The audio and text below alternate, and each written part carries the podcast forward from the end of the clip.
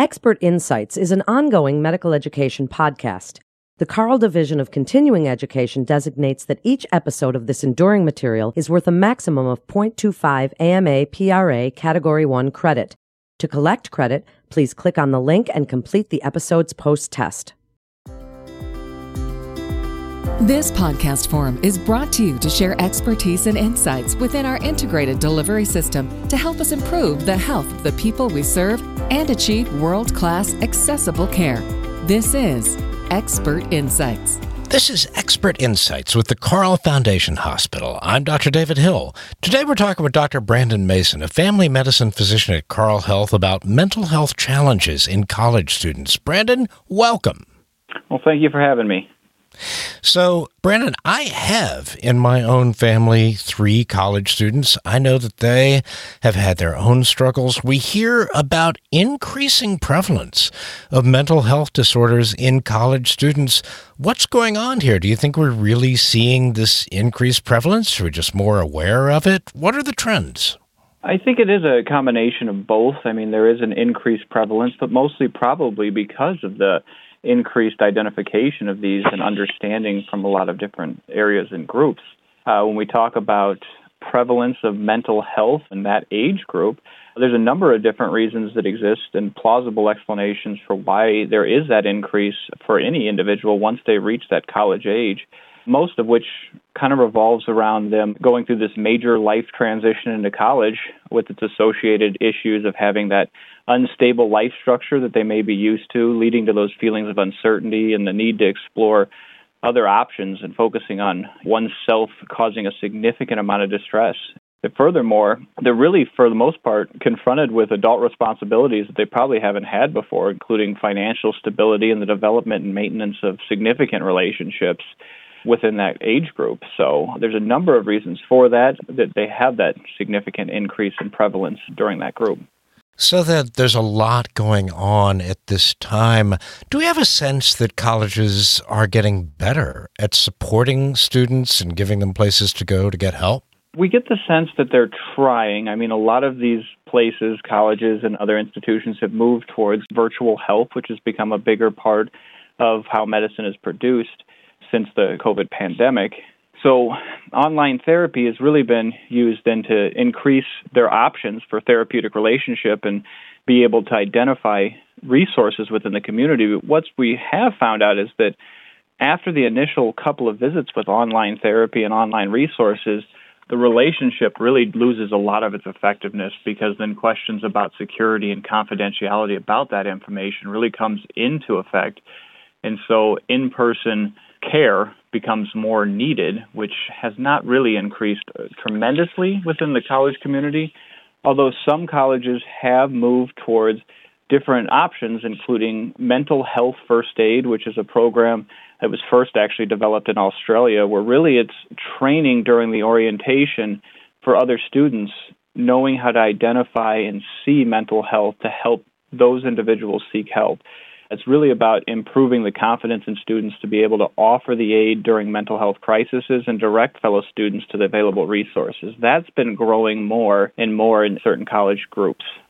You know, I know that one of my kids lost three different classmates in rapid succession to suicide. What do we understand about suicidal ideation, suicide attempts, and suicide itself among college students? It's really interesting, and there's a drastic difference in the prevalence in suicidal ideations and attempts when you compare college students to the adult population. It's 24% in college students, 9% for the suicidal ideation, and 9% versus 2.7% for an actual attempt. So a huge increase there. And there's a number of factors that actually predispose those students to those ideations and attempts. They include depression, impulsivity, poverty that they may not have experienced before, and the lack of parental warmth they had prior to kind of moving out and being on their own. But there's another number of different important contributing in factors, including racial minorities and other minority groups who, for whatever reason, view mental health services and mental health diagnosis as a weakness, so they don't seek out what is actually already in place for them to seek the assistance they need. And are there signs that people's roommates or parents should be looking for to sort of raise a red flag and let them know, man, I need to help this person get help or reach out to them or check in on them? There's a lot of different things. You know, self damaging behaviors is what you see, and it includes a number of different concepts, including causing physical harm to themselves, but also, substance use increases, physical altercations with others, and lack of common safety concerns and precautions, such as those who no longer wear seatbelts anymore while they're driving or don't take the normal precautions that they would have taken to ensure their safety previously. Those would be signs that maybe something is going on that requires a little further discussion with that individual. And what do you do if you see those signs? Are there effective ways to approach people and say, hey, you want to talk? Do you need to see somebody? Yeah, and most of the research out there does demonstrate that having a close connection to that individual is really what's going to open you up to have a meaningful conversation that's going to lead to the ability to help. It's noticing the difference and just asking saying, "Hey, I noticed this change or this difference in your view. Is there something you want to talk about? Something you want to discuss?" To kind of help open and start that conversation, just letting somebody you know that you're close to identify and say, "Hey, there's something going on. Maybe I should discuss what's going on, how I feel." And understand that a lot of times people enter these communities, these college communities, and don't understand that there's a number of different individuals that are going through similar stressful issues that they're going through and not have the feeling of isolation where they feel like they are, aren't good enough basically to be where they are in life. You know, when you talk about not feeling good enough or not feeling like you belong, it brings up some real I identity issues, racial, sexual identity, gender, socioeconomic differences that we're paying attention to in college. How do those identity issues play out when it comes to depression in college students? There's a number of things that play out. I mean, sexual identification obviously does add to some of that. Being an older student when starting college, those that don't start until they're 19 or 20 years old rather than right out of high school have a larger incidence of depression.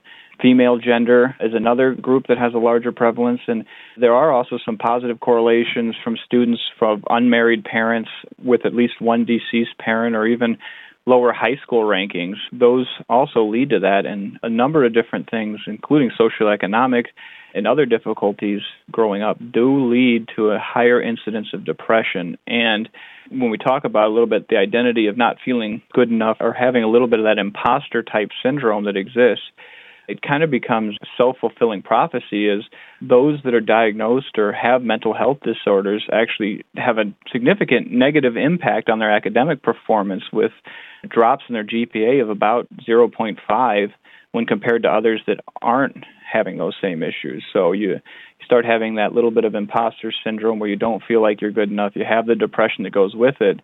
And then your GPA and academic performance kind of corresponds to those same issues, leading to those problems as well. So, kind of a vicious cycle. Is there one thing that you wish everybody knew about mental health issues in college students before we go? I think there's a number of things that are extremely important to know about mental health issues, especially in college students. But I think one of the most important things to know from this whole thing is the risk for suicidality in the college student. It's a growing concern.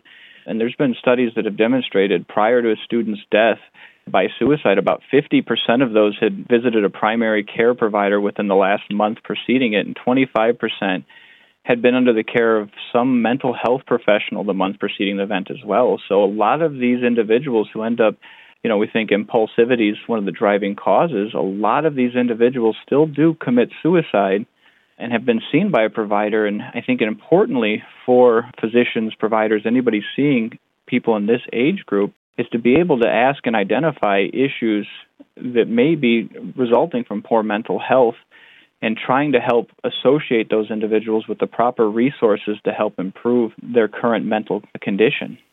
You know, that is some really useful data, and I think those of us who see these kids need to keep it in mind. Dr. Brandon Basin, thank you so much for talking with us today. Yes, thank you. For more information and to get connected with one of our providers, please visit carle.org. And that wraps up this episode of Expert Insights with the Carle Foundation Hospital. I'm Dr. David Hill.